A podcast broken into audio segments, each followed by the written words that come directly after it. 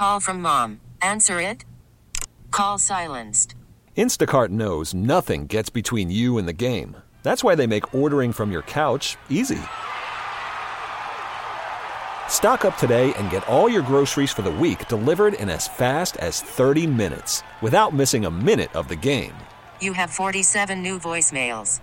Download the app to get free delivery on your first three orders while supplies last. Minimum $10 per order. Additional terms apply.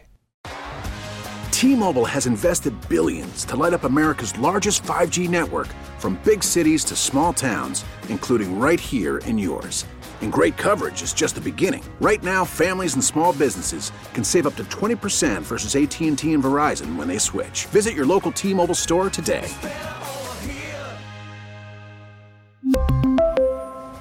Plan savings with three lines of T Mobile Essentials versus comparable available plans. Plan features and taxes and fees may vary.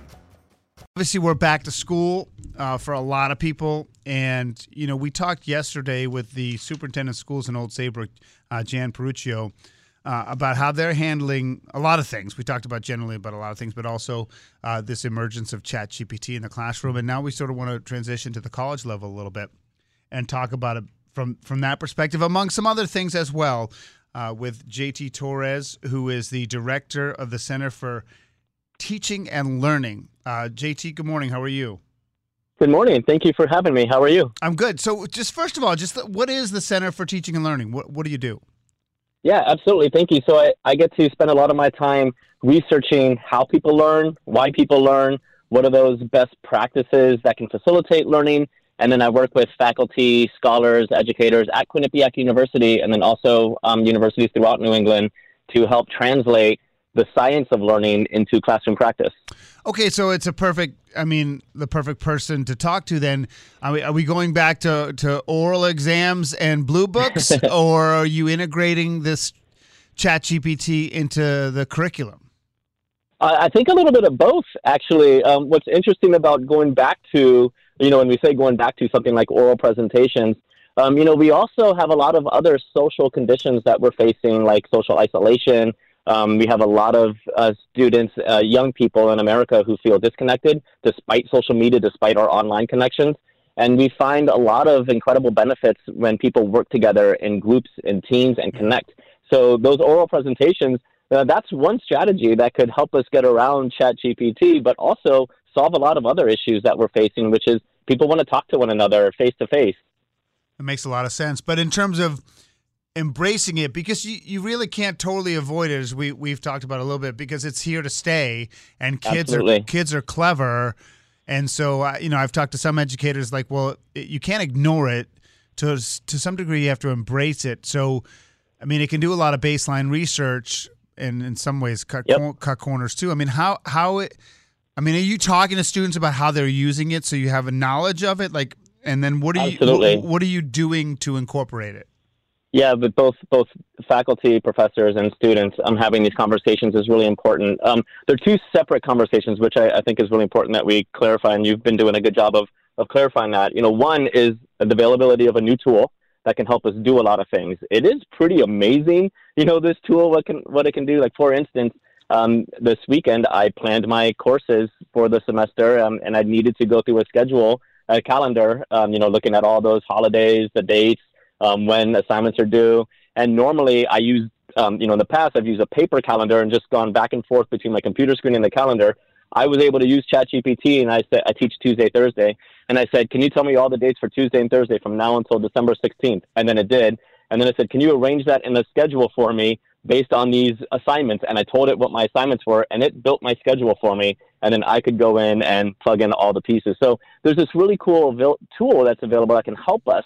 That you know, when you say cut corners, if we're cutting corners of tasks that were really more of a cognitive drain than something that was beneficial, then sure, let's cut those corners. And then on the other hand, the conversation is cheating. ChatGPT did not invent cheating. We know that cheating has always been an issue that educators have faced. Um, it's exacerbating it. Sure, it's creating new problems. Sure, but it didn't invent the problem of cheating. So I think we can do both. Always think about how do we make learning meaningful and engaging so cheating doesn't happen, and then how do we embrace and also realize what it means to live in a world with this new tool that's available. Yeah, I mean, this is just a. I don't even know if I'll be able to fully get it out, but say you know somebody can they go to ChatGPT? Say, I'd like a college level essay on Dostoevsky's Oh, yeah. Crime and Punishment, focusing on you know guilt and the impact of that on you know the young adult psyche or whatever, and then it, it can it cranks out something, and then the the student goes in is smart enough not to submit it and then uses that as a foundational draft to writing an essay. Is that something that's happening? Oh yeah, yeah. Um, also, a really good example. I, I would be really happy if students had a conversation with ChatGPT about Dostoevsky, um, which would be one step up from not having a conversation at all. Um, so yeah, I, I so what what ChatGPT does really well, and the example that you provide is it can just summarize text very well, right? It, it's like an interactive Wikipedia. It can give you summaries and can tell you what things are and what things are about. But what we really want as educators, right? We want people humans that are tapping into the human potential of creative thinking, interpretation, analysis, and ChatGPT can't exactly do that as well. I mean, it can it can really get close to things that look like analysis, but if we're asking questions like say asking students to read Crime and Punishment and then say how did this impact your life growing up in Hamden, Connecticut, right? The more we can localize assignments now and writing and, That and may- thought, Right. yeah, on, onto that personal level, I think I think that's the way to go. Are the professors nervous about it? Oh yeah, absolutely, yeah. um, because professors are very, very smart people, right? And so they're very attuned to the world, and any changes that occur, right? Um, people are going to be nervous. Yeah. And he, but he, you said they didn't invent cheating, and I'm not saying ki- all kids are going to try to cheat. Uh, sometimes they're looking for the path of least resistance. I mean, Yep, yep. It, it, it it's one of those things where it just makes it a, a little bit easier. And I, this sounds like there's some degree you're really, really depending on the integrity of your students. Uh, depending on sure, but there's a lot of things we can do in the design of our assignments. So um, one thing that I think is permanently going to be changed now, you know, you mentioned you can just feed, a, you can ask ChatGPT to produce a college level essay. One thing that I think is always going to be changed permanently is the death of the single assignment prompt. So what I do now in my courses is students will write sections of their essays, and I teach writing courses, will write sections of their essays without actually knowing what's coming next. So the very first step I might ask them is to ask a question of interest. Like what questions do they have about the world? What are their curiosities? What do they wonder about? And then they will ask that question and then provide a very brief paragraph why they asked that question. What about their lived experience made them ask that question? You know, who are they as people, as humans, as 18 year olds, as 25 year olds um, to want to ask that question? So it's about them. There's no real reason to use ChatGPT, and even if they tried to, it wouldn't be able to answer their personal lives. It wouldn't be able to tell them what they've experienced. So they do that, and what the students don't know is they just wrote the introductory paragraph for a research essay. And then when they come back after they have that written, I say, great, you have this question asked. Now we should read some things so we can inform ourselves. And here's where ChatGPT can help us. Yeah. Um, so let's ask ChatGPT for some sources, for some articles, a reference list. ChatGPT will often make some of those sources up. So then we'll together we'll go through and we'll we'll say we need to check each one of these to make sure they're actual sources. So I, I work it into a longer term process that doesn't have a single description. So it keeps students on their toes. They don't know what's coming next, and it feels very personal to them. So hopefully there's that little bit of meaning where I don't have to necessarily depend on integrity, but I can depend on interest. Really, that's great, and it's already been incorporated. We're out of time. We'd love to have you on again to discuss it. Uh, best of luck with the school year at, at Quinnipiac. The school's just it's doing great things. So we appreciate the time. Thank you, thank you. Yeah, appreciate it. Thank you so much. All right, Dr. JT Torres. T-Mobile has invested billions to light up America's largest 5G network from big cities to small towns, including right here in yours.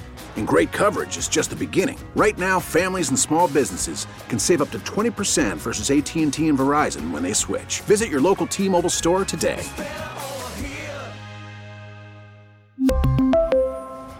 Plan savings with three lines of T Mobile Essentials versus comparable available plans. Plan features and taxes and fees may vary. Protect your vehicle's engine with a full synthetic oil change and save with Mobil 1 at O'Reilly Auto Parts. Purchase five quarts of Mobil 1 full synthetic motor oil and receive a $10 O'Reilly gift card after rebate. See store for details. With your Mobil 1 purchase, you'll also receive two times points during O Rewards Bonus Points Month at O'Reilly Auto Parts. Oh, oh, oh,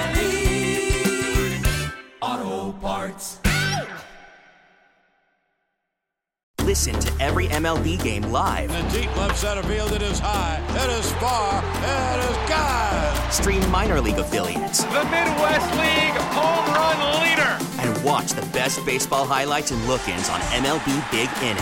MLB At Bat is your all in one live baseball subscription for only $3.99 per month. Deep left field, it's going to go.